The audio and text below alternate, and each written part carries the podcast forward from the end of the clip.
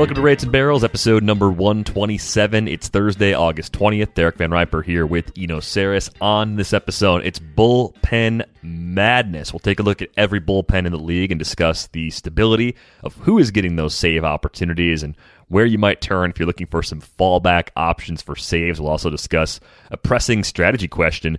If you don't have quality saves already on your roster, is it time to actually think about punting the category?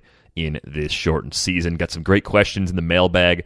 Uh, one about Kyle Lewis. Good question about JD Martinez, which might apply to some other struggling guys with really nice track records.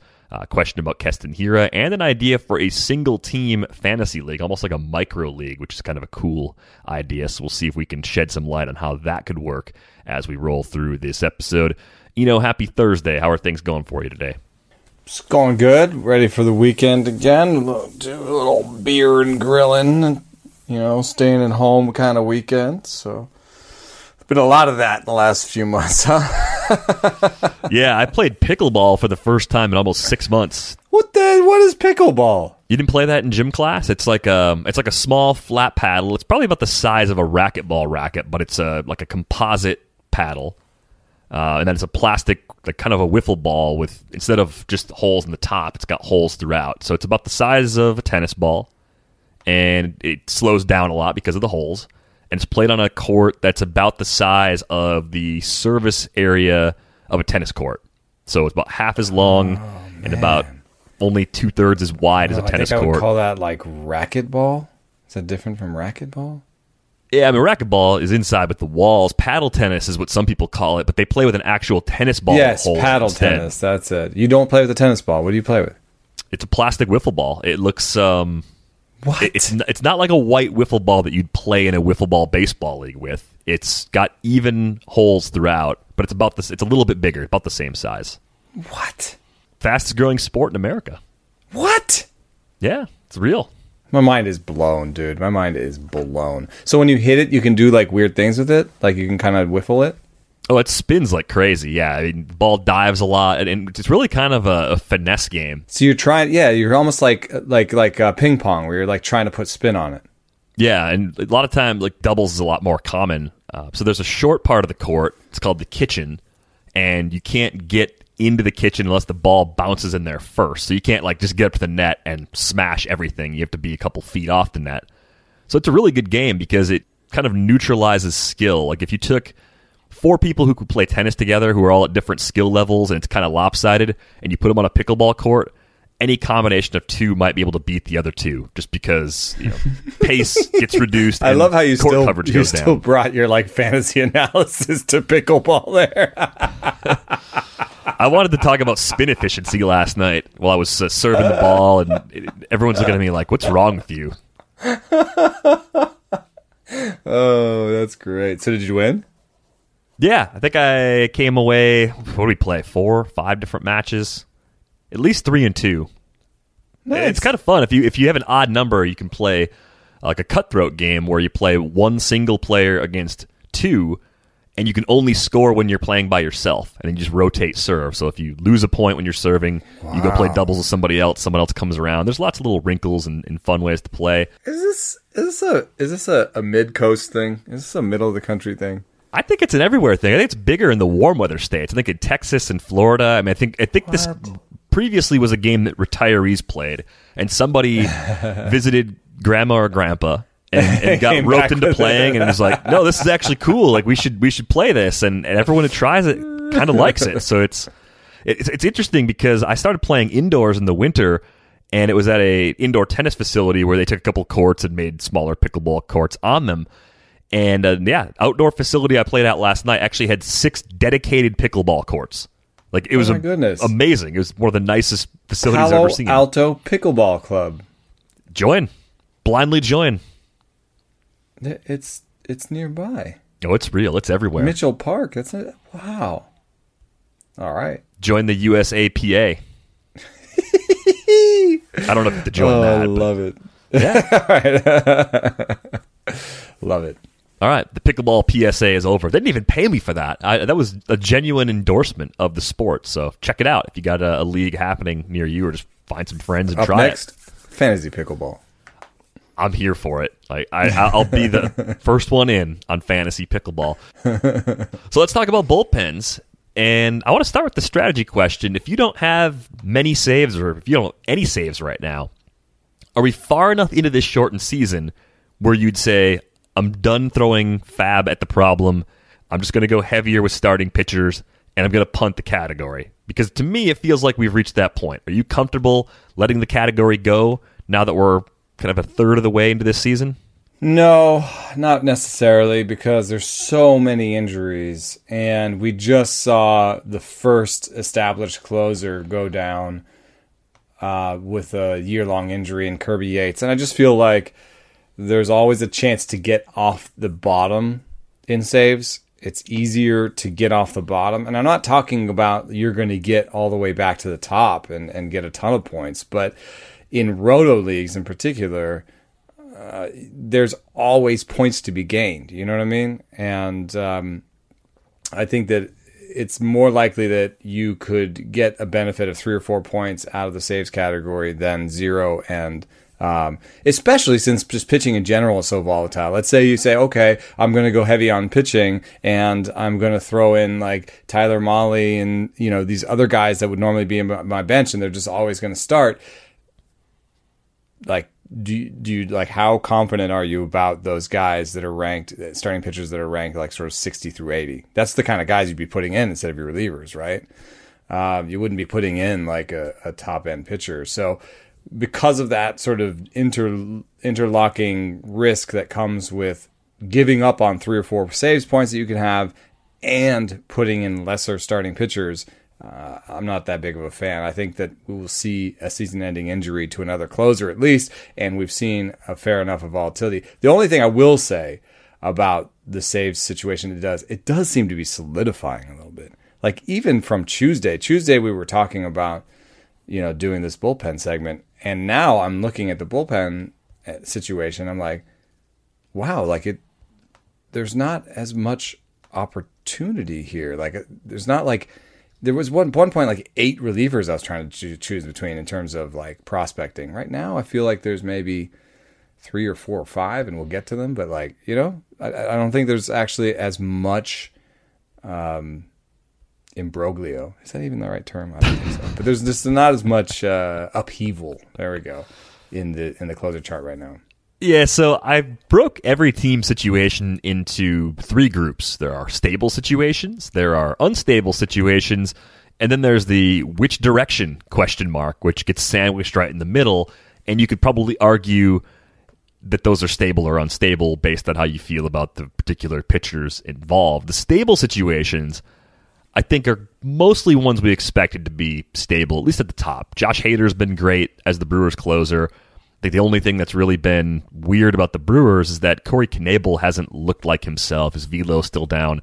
And really, it's been David Phelps working as the primary setup guy in front of Josh Hader and Devin Williams looking like the next great Brewers reliever developed in that system. His changeup is just nasty right now he looks like he's the guy that if Hader were to get hurt, he might actually leapfrog Phelps and take over that job. But I don't know if there's a whole lot there you can do outside of like 15 plus team leagues where your short relievers who don't close are a little bit more rosterable. Or holds leagues, of course, there's a big bump for Williams. He's probably scooped up there.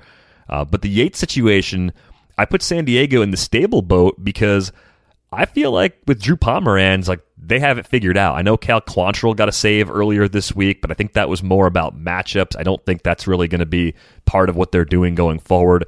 Am I right to believe that Drew Pomeranz is just simply the guy? I know we've kind of waxed poetic about how good he's been as a reliever, but do you see him kind of sharing the role, maybe the way that Taylor Rogers does in Minnesota, or do you see him just being the guy nine times out of ten for the Padres?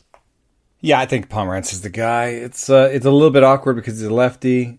Um, but you know they have some uh, what I would call like kind of roster flexibility with their starting with their starting and relieving staff in that um, Adrian Morejon is a lefty.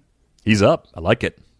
Yeah, and and and and he's uh, starting, but he's relieved in the past, and he throws really hard I could see him, and even with the start, it was three innings, so I could see him still fitting into that bullpen, which needs more help right now.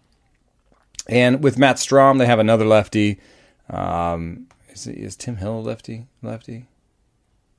Yeah, he yeah. is. So they got three lefties. So I, I, think they can do a lefty closer. It's fine. Um, they almost need like a power righty, and that's why you saw the one save from Cal Quantrill, just a little bit of trouble, and Quantrill came in to finish it.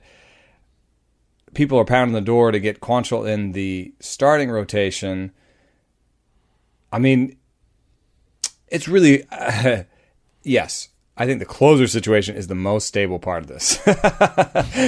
Deciding who's going to be the fifth starter and who's going to be the setup man, I think, is a lot harder because Pagan has struggled, Stammen has struggled. Quantrill could be a good setup man, but he could also be their fifth starter.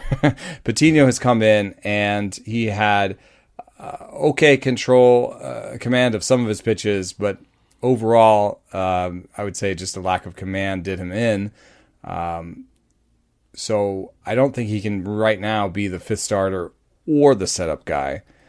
Um, and we're still waiting on the Gore call up.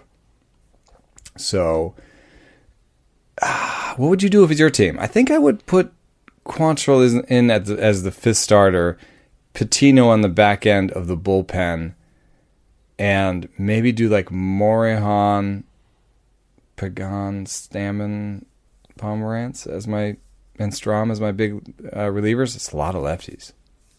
I would have Gore in the rotation right now. I tried that in the simulation we did, and it didn't go well in the sim. But that doesn't mean it won't work in real life. But I think they should take that chance for a few starts, see how it goes, and continue his development. I think we talked about it with the Tigers. It's important to get the development right with top end pitching prospects, getting those opportunities, not having them go stale at the alternate site. To me, that's worth it. And I think they have the depth where they could do a tandem thing. If they really didn't want Gore to go through the lineup more than twice, Gore Patino is an interesting tandem. I mean, that's righty lefty. Cow. I mean, that yeah, that's nasty. Like uh, if yeah. if that's what it comes down to, if you're saying, hey, you know, we like these guys, we just don't think the secondaries are consistent enough for them to get big league hitters out a third time through the order. Okay, great. Let them each go three and change or four and change, and that pretty much covers a game and gives the rest of your bullpen a rest on days where that works.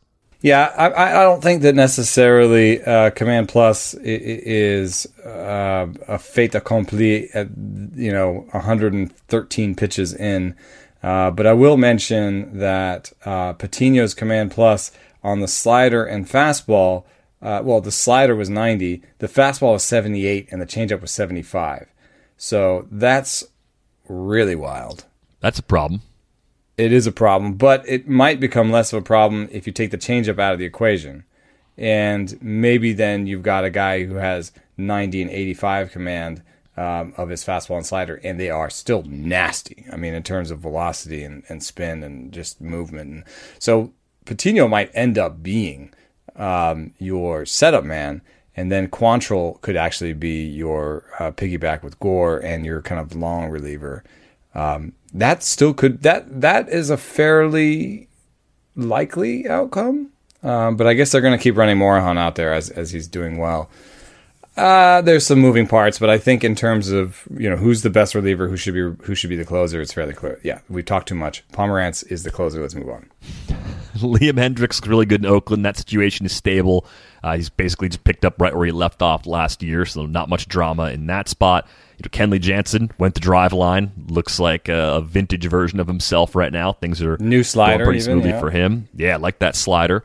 You get the Yankees with Aroldis Chapman coming back from the IL just as Zach Britton goes on the IL. Britton was great. He was the clear cut replacement while he was out, and now he's unavailable when Chapman comes back. So I think that's one of the, the cleanest possible transitions, really. So I think the Yankees are stable. Uh, I think the top five that we talked about, like those are all good situations that are stable. The next batch of stable ones are a little more in the if we were grading these like on a one to five scale and the situations we talked about were fives being the most stable, these are more like threes and fours. But the Reds, Raisel Iglesias really isn't getting pushed for opportunities to this point. He looks like he's at least going to get you saves, even if it's not going to be with elite strikeout rates and, and ratios. Uh, Tim or Nick Anderson in Tampa Bay is sharing some of the opportunities. But if you drafted him around that pick 120 mark, which is where he was going in July, nine and a third scoreless innings, 15 Ks. I think he's got three saves now on the season. I know he's sharing some opportunities, but to me, that's stable. That's a guy you're starting every week and you feel really good about it. Yeah, I just wanted to share a note about Iglesias. One of the things that's I think has helped him is that he's kind of focused his repertoire. He's throwing fewer pitches and he's also throwing from fewer arm angles. He used to throw from like three different arm angles, and I know that's good for Funk, but I think in, for a reliever, you don't want to have that much to deal with, you know, that much to work with in terms of if your command goes a little bit off. And then I think that's how he's gotten in trouble in the past. So uh, you know, in terms of like velocity and stuff and strikeout rates and stuff, I think he's relatively stable. I mean, even as there's going to be a little bit of walk rate and maybe some homer rate regression, I think this add this new approach is better for his command and better for his outcomes in the end. I think he's going to hold on to that all year. So, um, you know, Tampa, Nick Anderson has come back on, um, and I, he, I've always thought he had great stuff. I still think he's going to lose save opportunities going forward. Not because of his quality, like how good he is, just because of how Tampa does things. It's just a mess trying to figure out who else gets them. Diego Castillo is a guy that I've been trying to roster a few places in deeper leagues, hoping to get the occasional save. He's not even getting holds. He's not even getting holds. He, they're using him so yes, they're using him as a fireman, and he's a very good pitcher, and he's really important for them. But we don't have like a stat that basically quantifies, and I think you know the Rays are all over that. Uh, but we don't have a stat that quantifies like why what he's doing that's so good. You know what I mean? Like it doesn't even end up being holds. So um, I like Diego Castillo as an SPRP uh, in those leagues where it matters. And but at this point, I'm only using him, I guess, for like ratios. Like he's not even giving me, um, he's not even giving me holds or anything. It's it's it's confounding. Alvarado uh, is he hurt now? Um, I always thought he would be a part of that, but Beeks as a uh, lefty and uh, Chaz Roe as a weirdo.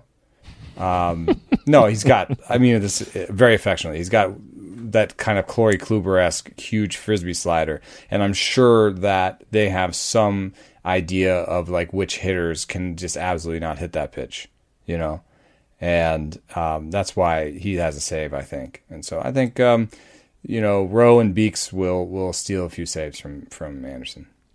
Yeah, Roe is pretty nasty with that slider. Uh, some other interesting kind of stable situations right now. I'd put Alex Colome in that boat, even though I still don't think he's great. He's just he's the guy.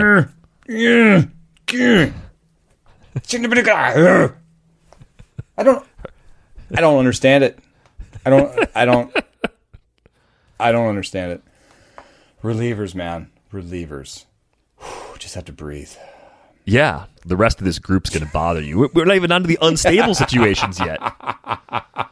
It's going to get His worse. velocity is down. He's throwing 77% cutters. He's striking out 22% of batters. That's like way below average for a closer. Yeah. Mm. Should not be getting saves, but does get saves. And like a zero friggin' ERA? Are you kidding me? okay. Well, so let, I was all over Aaron Bummer in deeper leagues. I thought this was a job that would change hands early in the season. Bummer's yes. on the IL right now, so that's frustrating. He is starting to throw again. It's a biceps injury for him, so he's more of a drop in redraft. Uh, yeah, Evan Marshall looks like a um, as like Evan Marshall looks like the the guy if Colome stumbles, but I think it'd have to be a fairly significant three or four game stumble at this point because uh, he's built up uh, a fair amount of goodwill. Yeah, he, he's just the guy that you use in that situation, even with his flaws. Uh, Brandon Workman was going around the same spot as Colome back during draft season. I think I have absolutely no exposure to Brandon Workman this season. Four for 4 mm-hmm. team's pretty bad he might be traded. Like he might be the kind of guy that ends up in a contending team's bullpen before the end of the season. They're running out of time with him. I mean, he's uh, he's been in the Red Sox for six years, a free agent next year, I think, or after 2021. anyway, uh, yeah, he doesn't have much time, uh, team control left, and uh, the whiff rate is down.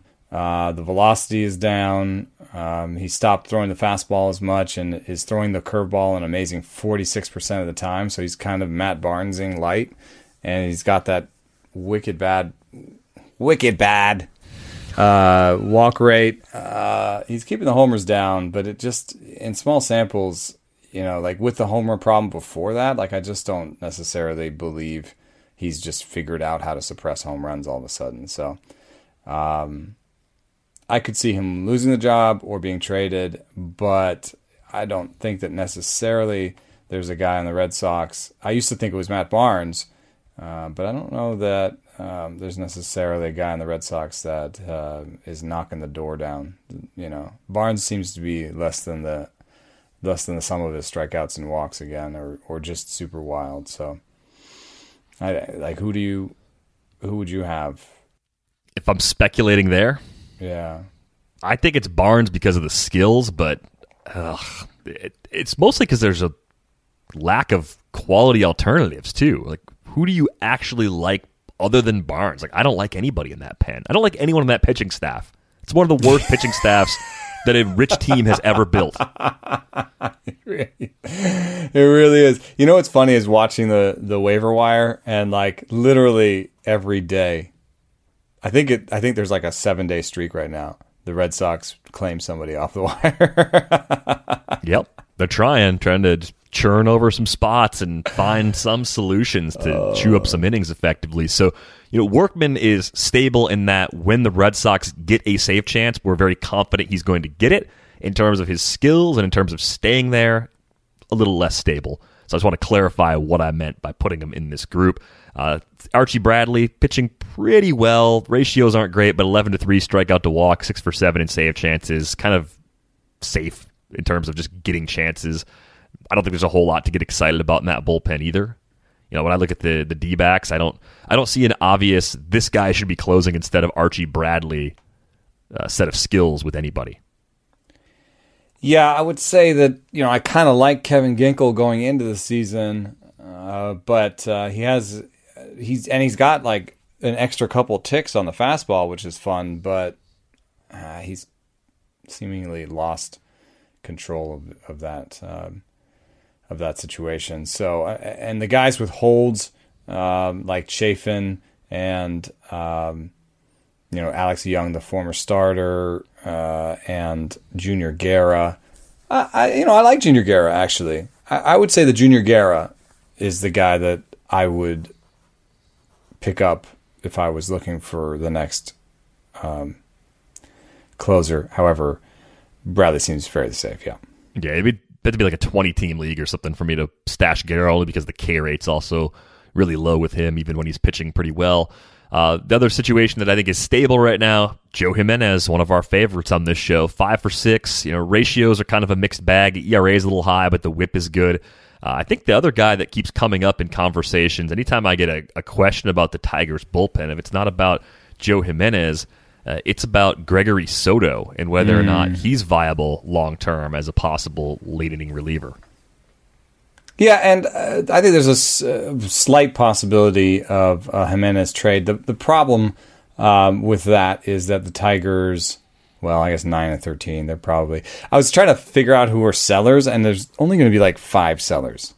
You know, there's going to be the Red Sox, and it might be awkward uh, for them for selling because, you know, are they going to sell Xander Bogaerts? No, I don't think so. I think it's too early for that. So, you know, they're going to only sell like veteran bats. Like I said, nobody really wants any of their arms. So there's like the, all they have to sell are maybe Workman and like a Jose Peraza type, I guess. Um, uh, maybe Mitch Moreland or something, but uh, they don't have that much to sell. The other sellers are the Pirates, Royals, Tigers, Mariners, and Giants, and that's it. I think.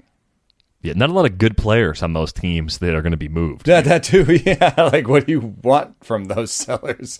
Um, but anyway, so Joe Jimenez, if he is on the like if he becomes available, might be I guess otherwise like Keone Kela, but Keone Kela A has just started to pitch, and B comes with a history. You know, I think it's fair to say he comes with a history. You know, uh, he's started literally started fights on the last two teams he's been on. Um, so I think it's fair to bring that up. I don't like to bring up makeup stuff like that because I, you know, I don't know every these. I don't know. I've never hung out with these players outside. I, you know, there's they only give me the media face. So, um, I but but just look at the facts. Keone Kela comes with more baggage, I think, than Jimenez. So, um, you know, if the Tigers want to make Jimenez available, I think he might be the best reliever on the market. Am I missing somebody? I don't think so. I mean, like Trevor Rosenthal is okay, but Rosenthal and Kennedy both, I, I guess, are good, but are they that much better than Kela? Like, I don't think so. Yeah. So, uh, and I do think that Gregory Soto has cemented himself as uh, the obvious next guy. I know that Buck Farmer has a smaller ERA, um, and I guess maybe he could move into it first in order to keep Soto cheaper. Uh, but I think in terms of uh, quality and then just usage, I mean, Soto's been used a fair amount. You know, they like him. They use him a lot, and he's only really blown up once. So uh, I think um, I think Soto's the guy if he goes. let's pick a direction for this next group. Uh, Minnesota, Taylor Rogers, uh, rough outing against the Brewers two nights ago. He's had a couple of bumps along the way. The underlying skills still look good. Uh, over 11 Ks per nine. He's not really walking guys. Doesn't have a big home run issue. I think he's just had a little bit of early season bad luck. I don't really see a major flaw in Rogers. I think the one thing people are worried about is that Sergio Romo comes in and gets some chances based on matchups.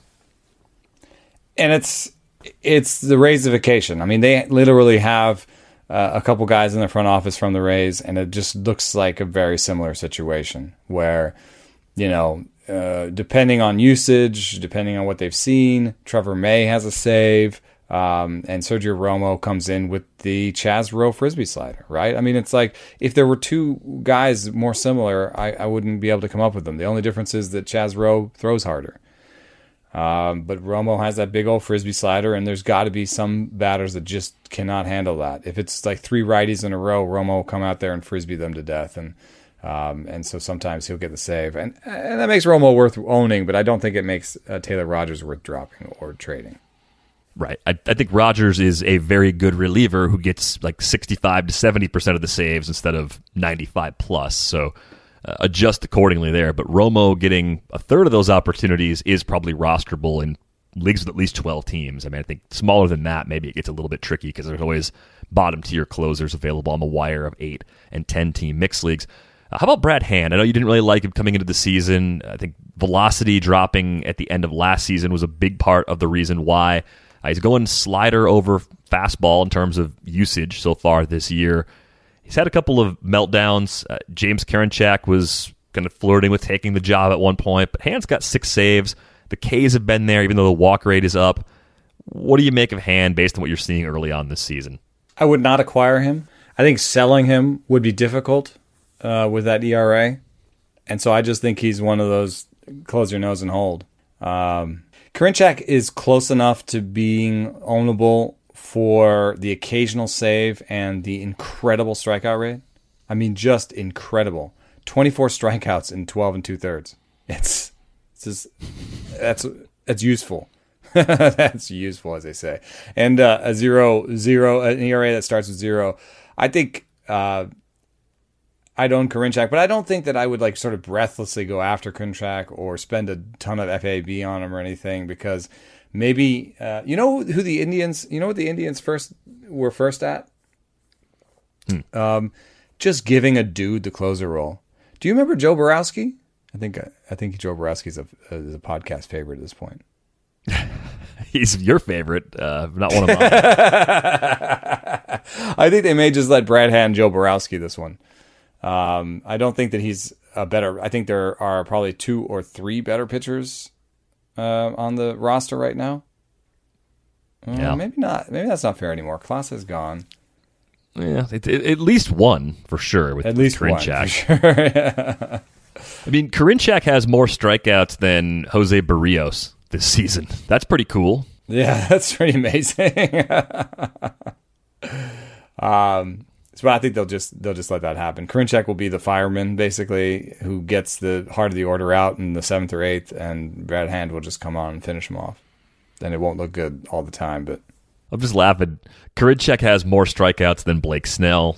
Karinchak has more strikeouts than Frankie Montas.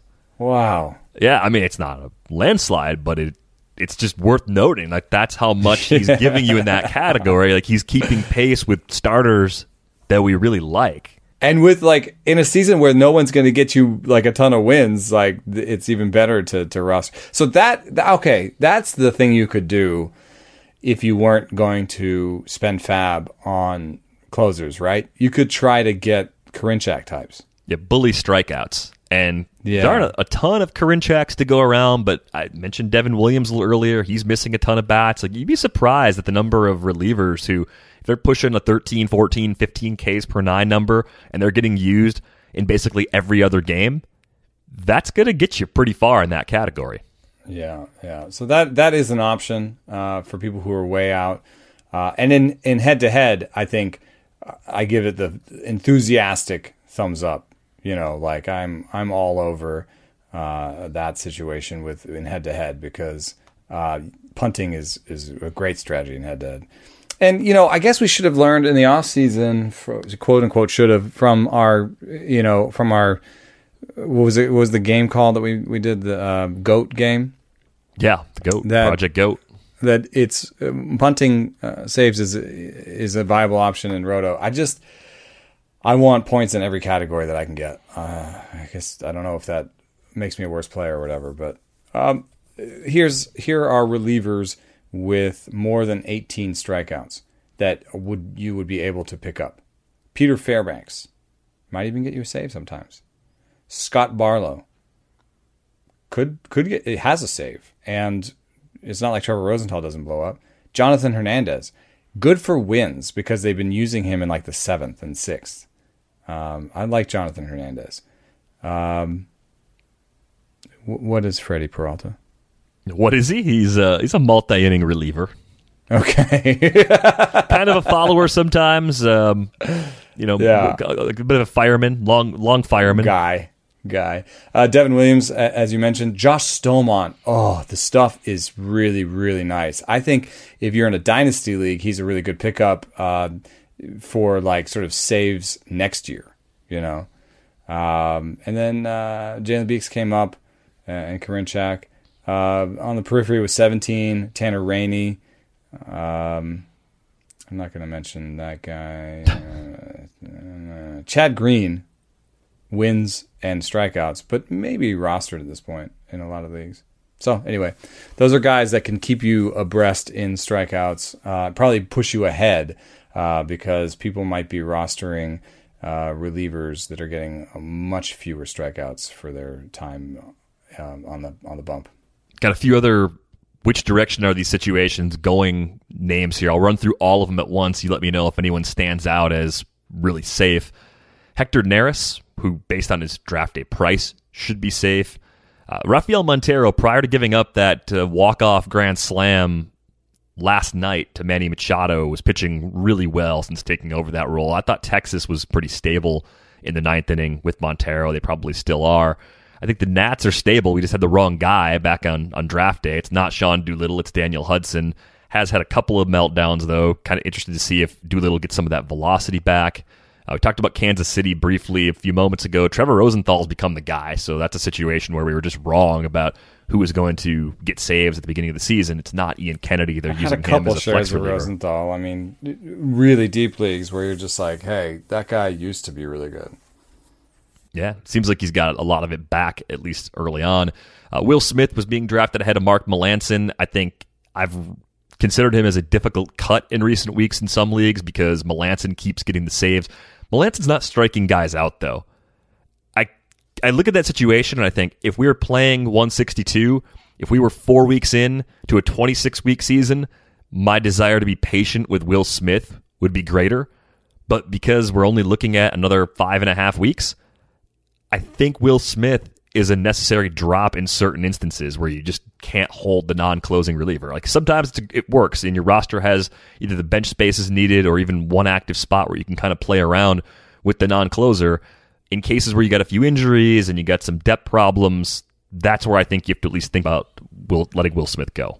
Yeah, I mean, like right now, uh, usage is king. That's one thing we've talked about, and the usage suggests that if Melancon goes down, and I would say he's one of the more, one of the less obvious shaky relievers because of that strikeout rate. Strikeouts are king, you can't let the ball in play because that's that's lottery tickets for the other team.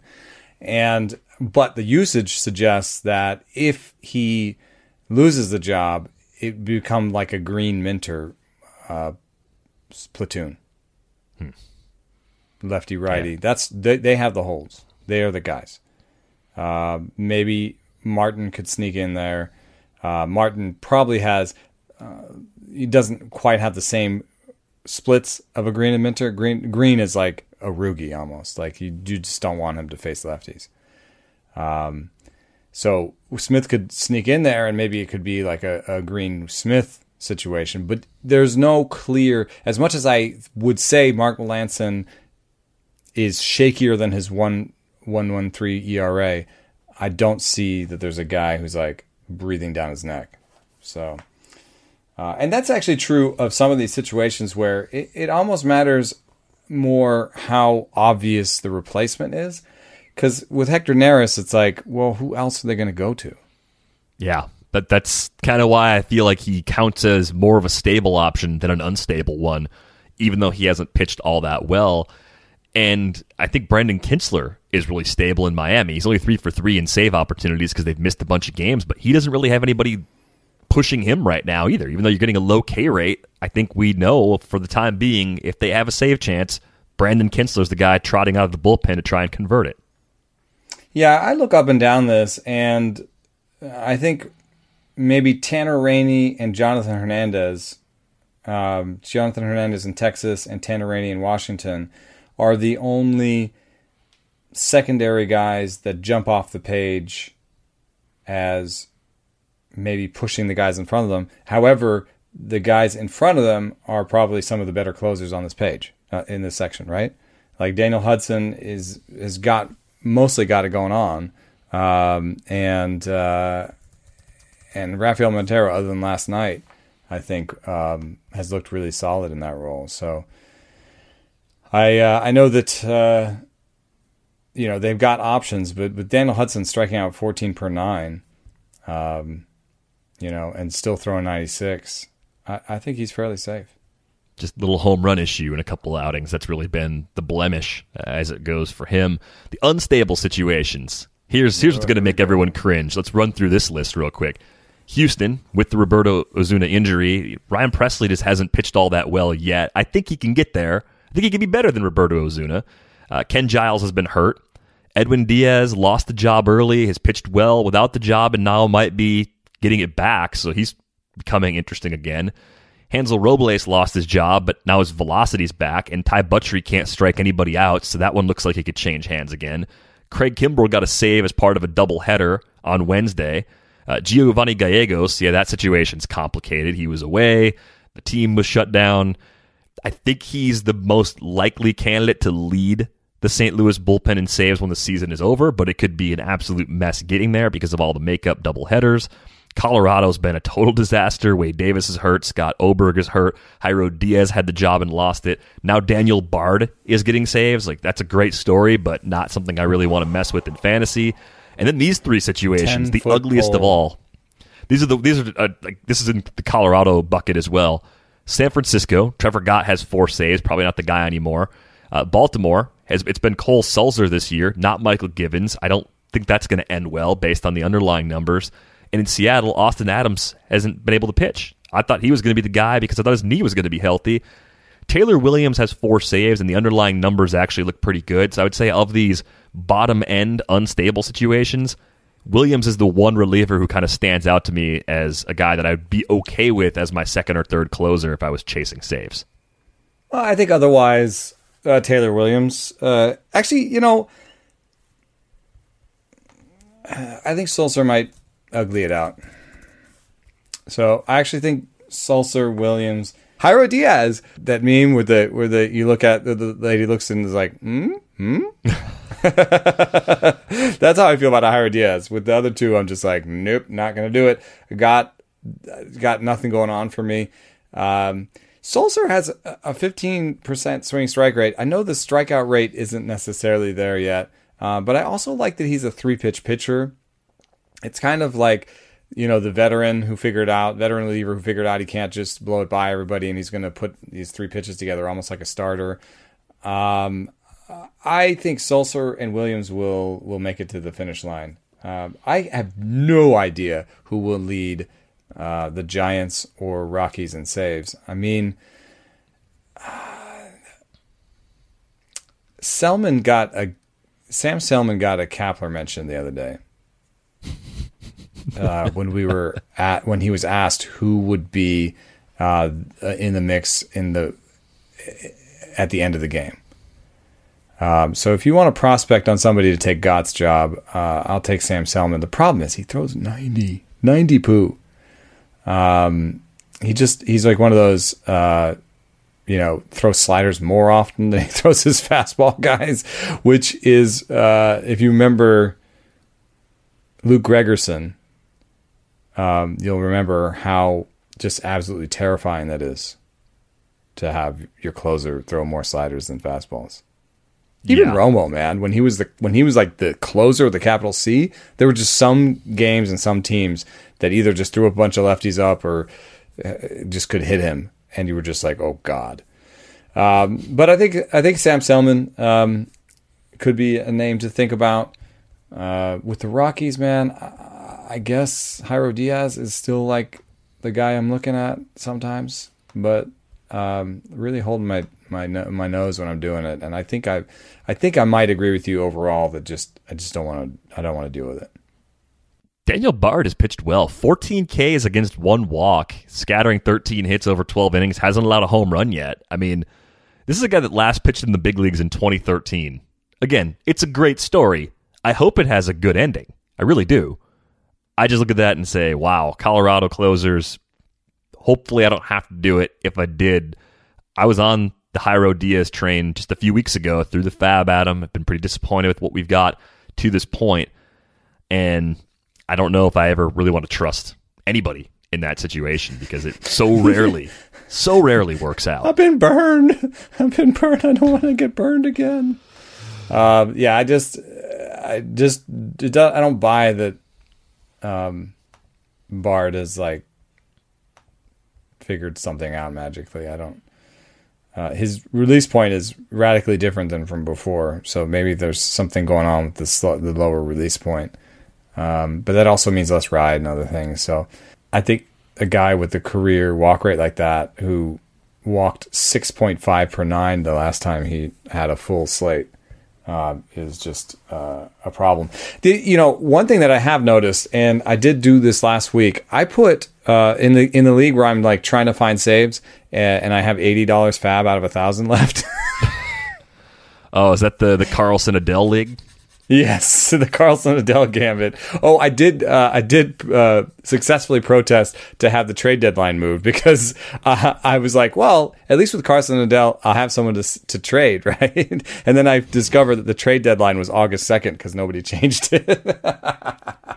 but I successfully lobbied to have that changed. So, phew, I might be able to make a trade there. But one thing I did last week, and I should have told you all about it um, but I didn't think it was a big deal, was since I had so little money, I just uh, I put two dollars or three dollars on Kimbrel, Diaz, and Robles, and I, I, I wish I had gotten Kimbrel, um, but I got Robles, and as you mentioned, Robles' velocity is back, and I don't think Ty Buttrey is that much of an impediment for Robles getting his job back. In fact, they've been using Robles in the eighth and stuff, so even usage suggests that Robles is the next one up if Buttrey stumbles, and I think it may not even take a stumble uh, because Robles is up to 97 again. So I would say um, those three pitchers are all going to get their jobs back, which is going to be a, a really interesting thing because it seemed at some point that it was just like chaos everywhere in every bullpen. And if those guys get their jobs back, that means that really we lost Osuna to injury, Ken Giles to injury, and uh, a couple guys, you know, were better than we thought. And otherwise, it's been more predictable than a usual season almost. Yeah, it doesn't crazy? seem doesn't Is that seem true? completely if Diaz, terrible. Kimbrel, and Robles get their jobs back, this season would almost be more predictable than a normal season. if all three of them get their jobs back. But I don't know. I, I think two out of three is more likely to happen. And of the three, I trust Kimbrel the least. I still just Really? think I, I really don't think it's there. I it's was there. really impressed with the last outing from Kimbrel. Uh, he's changed his fastball location. He was throwing up, and he got his velocity back. Uh, you know, he was throwing 97s. Um, I think Diaz actually makes me the most nervous because I can't figure out why he doesn't do it. Yeah, It's command. He walked. repeat he well? walked a guy with the bases loaded, dude. I mean, that means he can't. He can throw like a hundred. Why did you just throw hundred? You know, s- slightly up in the middle of the zone, yeah. or- guys can't hit that. outer third. You know, but he, he can't even hit the outer third. He's just it's it's pretty wild. So uh, if I'm prospecting, okay, so you and I uh, think about it real quick. Order those three. Order them in your head. Number one for both of us is Robles. Yeah, I'd go Robles over Diaz, Diaz over Kimbrel. Kimbrel. I go Robles, Kimbrel, Diaz. I think, uh, but I, I I sound a little bit more positive that all three will get their jobs back, which is just a just a weird weird thing. It's fun. Kimbrel's out there in a decent number of leagues. A lot of frustrated Craig Kimbrel owners let him go in the last uh, 10 days or so. By the way, if you're looking for a new mug, we have you covered. Dugout Mugs is a company that was started in a college baseball dugout, hence the name Dugout Mugs. They take the barrel of a baseball bat and turn it into a 12 ounce mug. I can't even look at the barrel of a bat on TV without wanting to drink something out of it. Like it's pretty crazy. Dugout mugs are licensed by Major League Baseball, so you can get your favorite team logo laser engraved onto a Birchwood baseball bat barrel mug. They're perfect for the big game to put on display or to be the life of the party, and they make a great gift for any baseball fan. Go to dugoutmugs.com slash the athletic and use the promo code MLB30 for 30% off your first purchase. That's dugoutmugs.com slash the athletic and code MLB30. A lot of great questions in the mailbag today, so let's rip through these. First question is about Kyle Lewis. It comes from Joey. He wants to know with a month's worth of games in the books.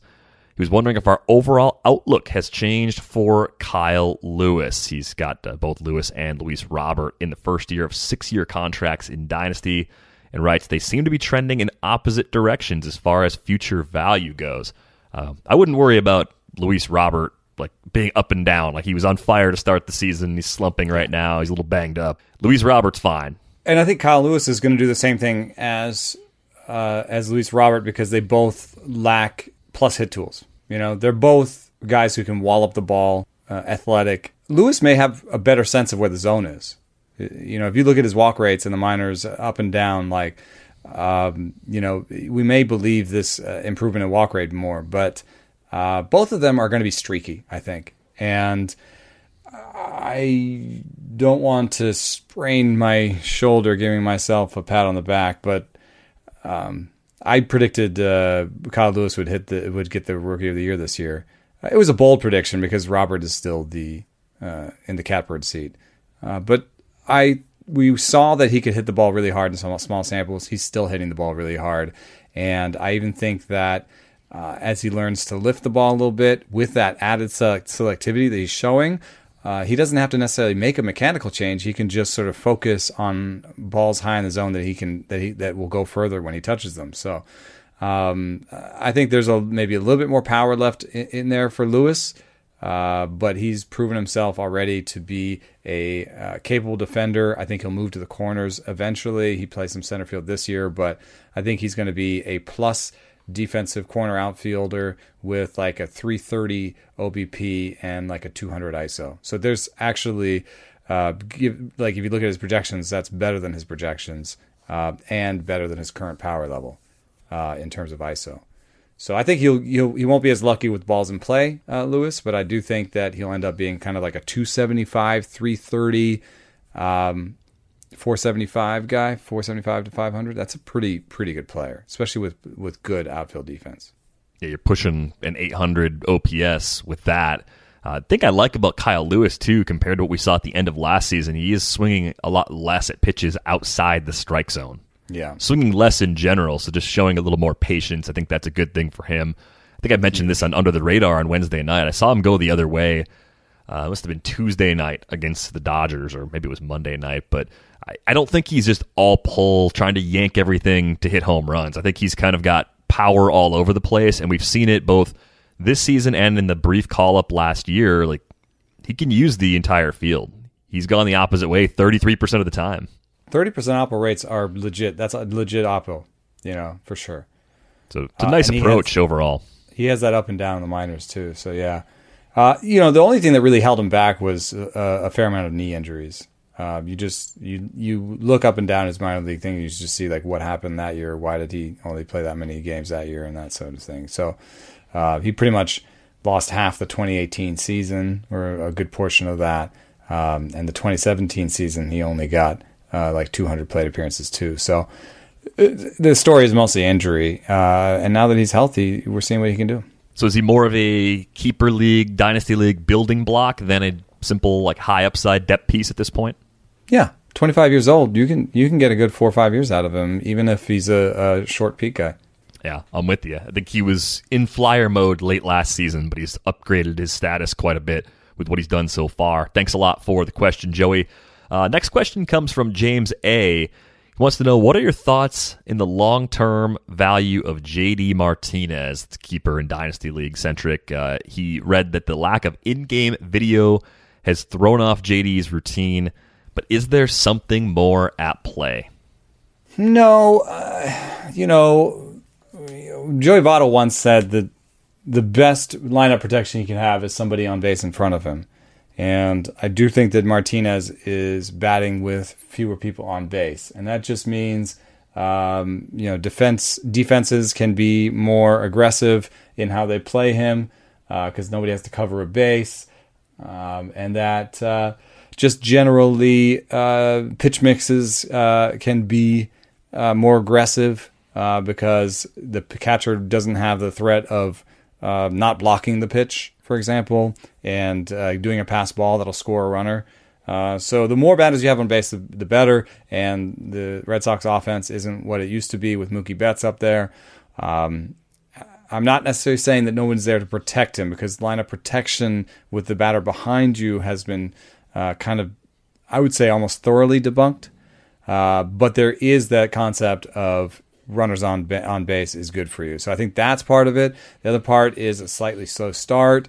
Um, his barrel rate is still good, uh, but you know a little bit exit velocity sloughage uh, coming off there. Uh, but that's um, uh, you know he's still still pretty. He could still end up with some red ink on a Statcast page, is what I'm saying. Um, you know, given a little more time. Um, and uh, the other thing I would say is his dynasty keeper league value is only going to go down from here. He's 32 years old. Um, I think 35 is just the absolute maximum, even for a superstar. And around 33, 34, you start to lose trade value. So he's kind of interesting because I could see JD going down a path that we've seen for Nelson Cruz for the last five years once he gets to his late 30s, like where he just keeps hitting. Everyone keeps doubting him. Price comes down a little bit every year. He probably becomes UT only at some point in the next few years, too. And there he is just hitting rockets at age 38 like that could happen. But you're you're right about the trade value. I kind of hinted at this on the last episode. Like you reach a certain point 32 is definitely in that range where you just don't get back what you should for a player who's as good as JD Martinez is in a trade in dynasty anymore. Because a lot of dynasty league owners they're hanging on to prospects because they believe in the guys they drafted, they believe in the guys they traded for, and they don't want to be wrong to give up on a high ceiling or a combination of high ceiling players only to have an old made card not mm-hmm. turn out like a Nelson Cruz, right? I mean, Nelson Cruz is more of an outlier. Most players don't yeah. age nearly that well.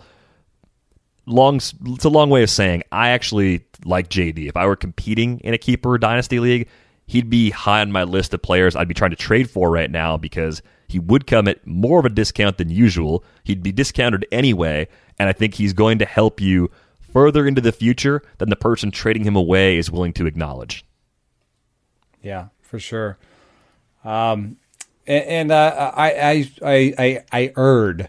I think that with you know three years left on his deal,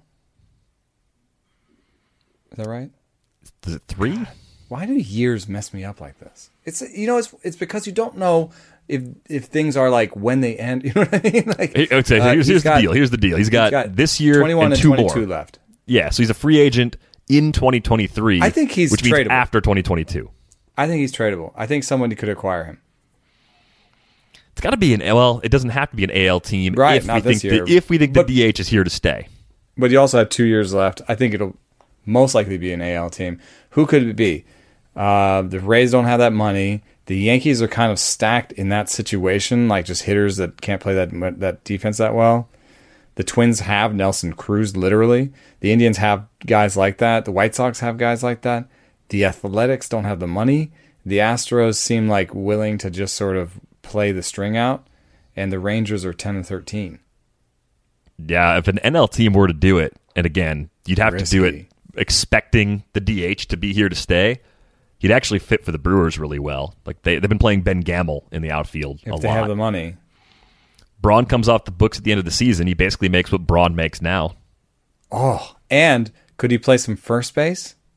There's no long-term first baseman, right? Yeah, you could probably try that. The Justin Smoak was like a one-year deal, right? Yep. So maybe JD's would more be- willing to play first base than Braun is. Braun, I don't think Braun wants to play first base at all, based on things Will has said.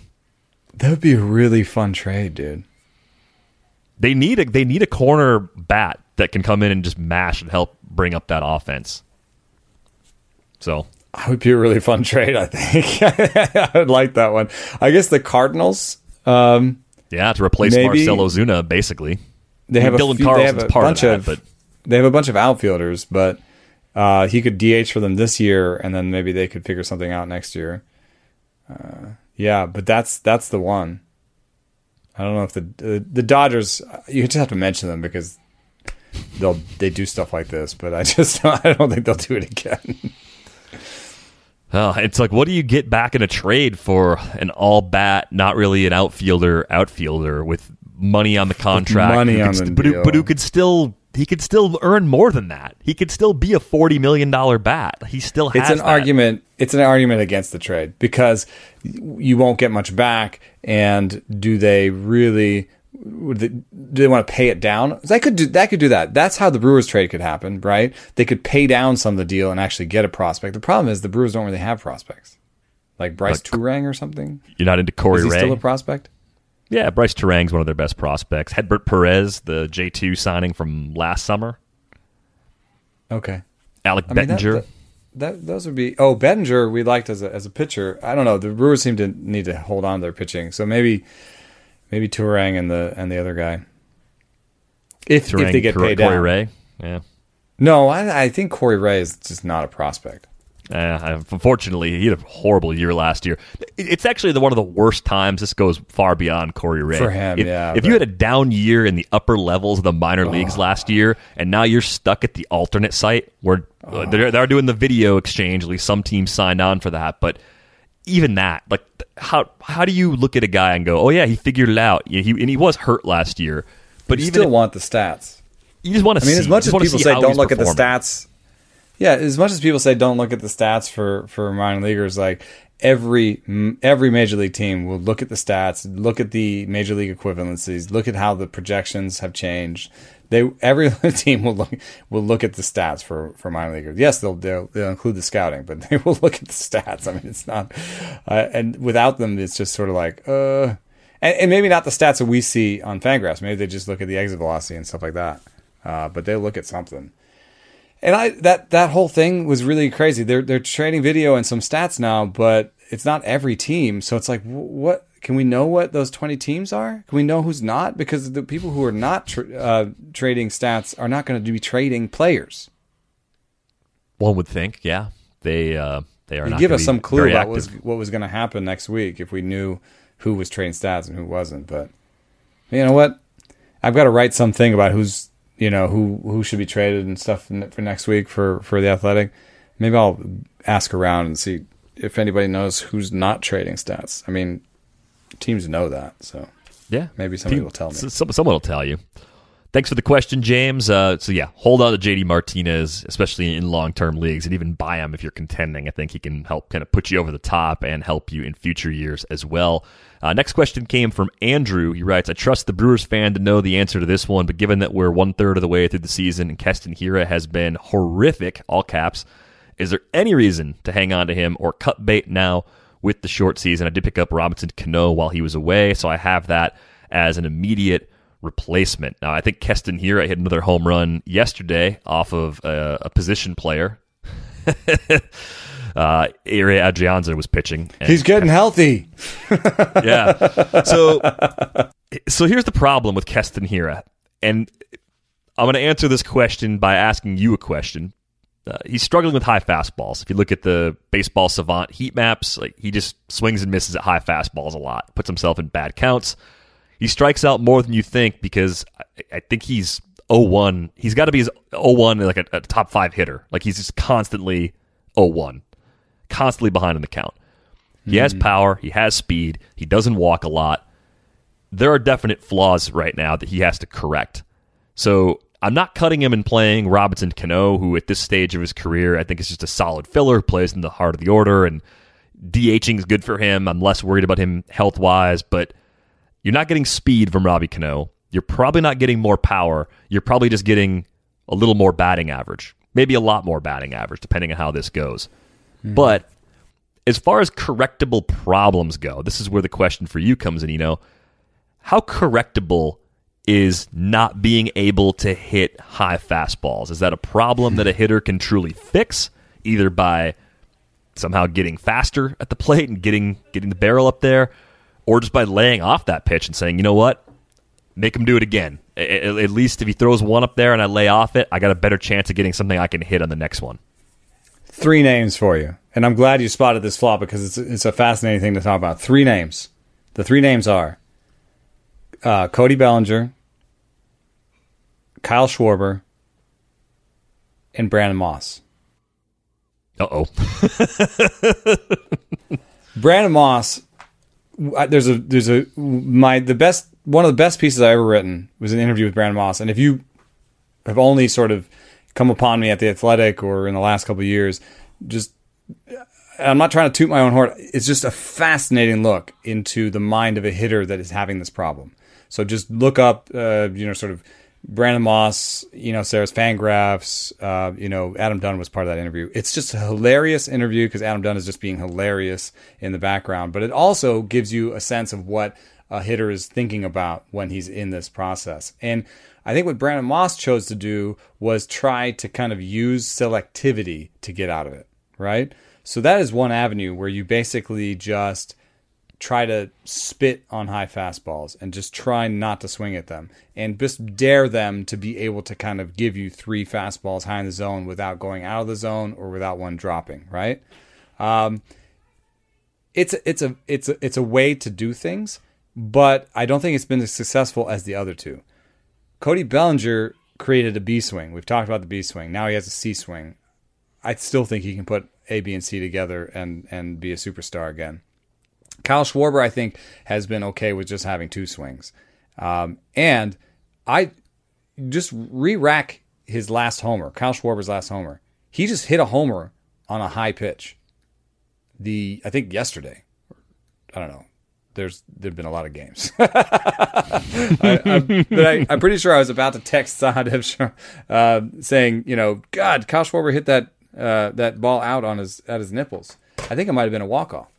Um, any case, uh, Kyle Schwarber has two swings. Cody Bellinger has three swings. I think that's the better way out is to develop a, a method of hitting it. And, and I, I, had beers with Kevin Youkilis once where Kevin Youkilis said, no hitter has one swing. Just look at what it takes in a swing to hit the inside fastball versus the outside fastball. Look at what difference a swing looks like if you're trying to hit the low fastball and the high fastball. And I think the very best hitters are ones that find ways to have kind of two swings. The one problem I have with Keston Hiura developing a second or third swing is that he has a very complicated toe tap. He's got both. He's got a toe tap and step. a big leg kick. He's, he's got a, he's got a double like a, a double move basically when he swings the bat.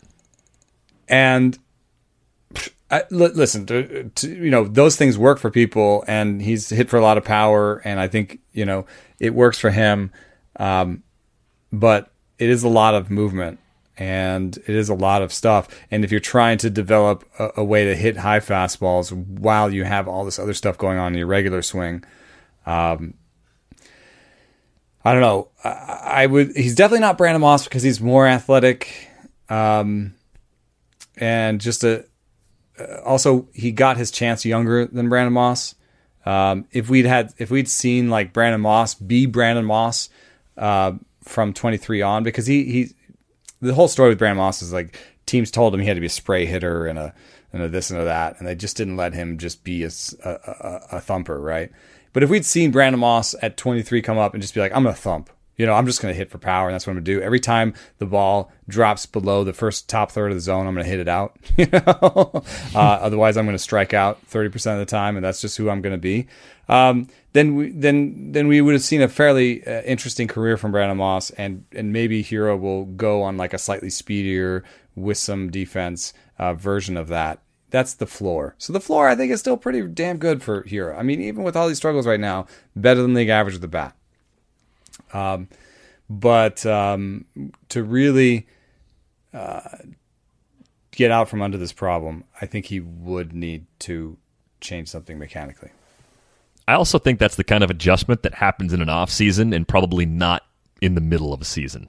Unless he runs into a prolonged slump, right? You're not going to start rebuilding your swing unless you're completely falling apart at the plate.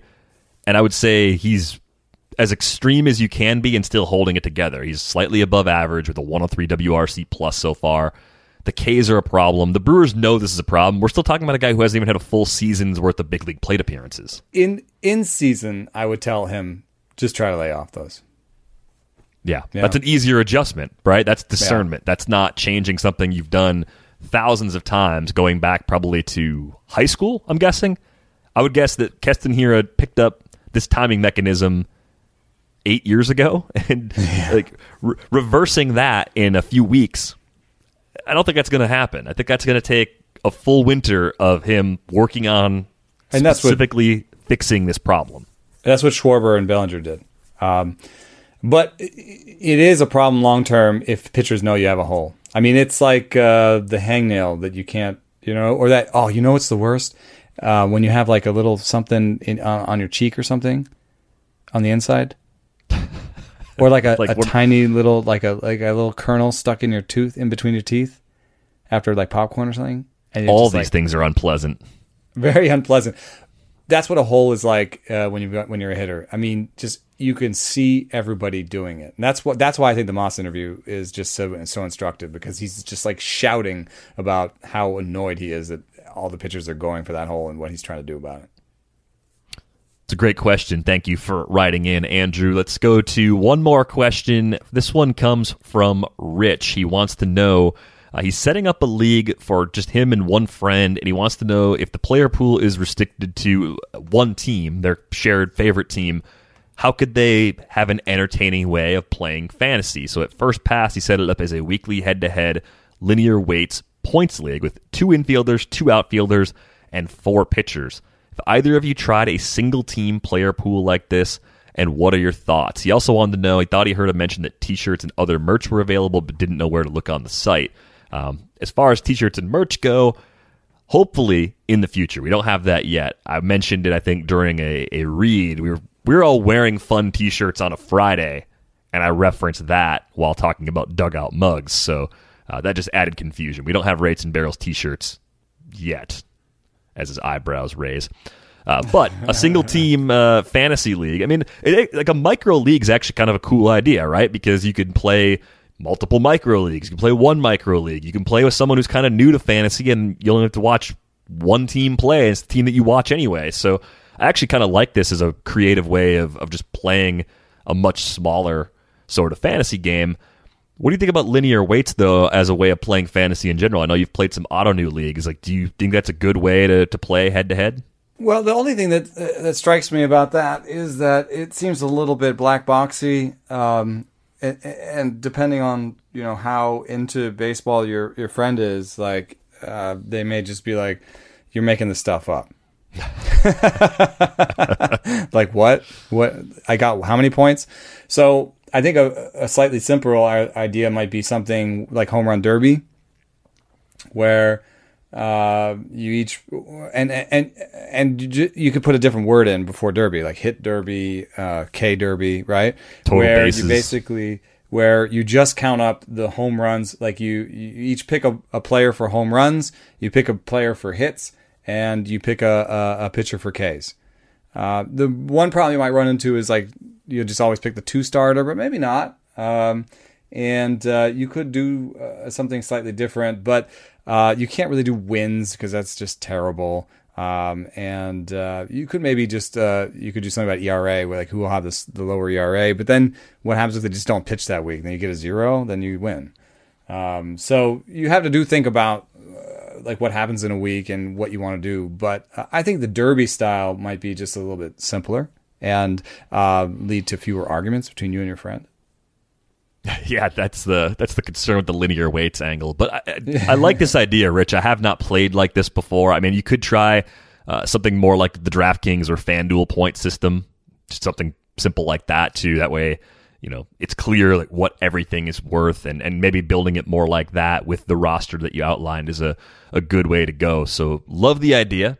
Curious to hear how it goes, and I don't have a lot of suggestions for how exactly to run it, but. Uh, yeah, I, am always for the the new and creative ways to play fantasy. Thanks a lot for that question, Rich. It's not rates and barrels, but there uh, the Athletic is giving away face masks today. Um, oh, if you want to get on that, I think the MLB and NBA handles are giving away face masks uh, all day today. So that could be intriguing. So the Athletic MLB on Twitter would be the uh, the account you're looking for if you're interested in trying to win that face mask. If uh, you're enjoying this show on a platform that allows you to rate and review it, please take a moment to give us a nice rating and review. We really appreciate the many of you who have done that. If you don't already have a subscription to The Athletic, you can get one for 40% off at theathletic.com slash rates and barrels. Get all of Eno's articles, all of our baseball coverage, team coverage, fantasy stuff, everything you could possibly want, plus Premier League plus NASCAR, plus NFL, plus NHL, plus NBA, plus NWSL and MLS, everything you could ever want, all under one umbrella. And as always, you can reach us via email, rates and barrels at theathletic.com. Be sure to spell out the word and if you go that route. On Twitter, he's at Enosarris. I am at Derek Van Riper. That is going to wrap things up for this episode of Rates and Barrels. We are back with you on Friday. Thanks for listening.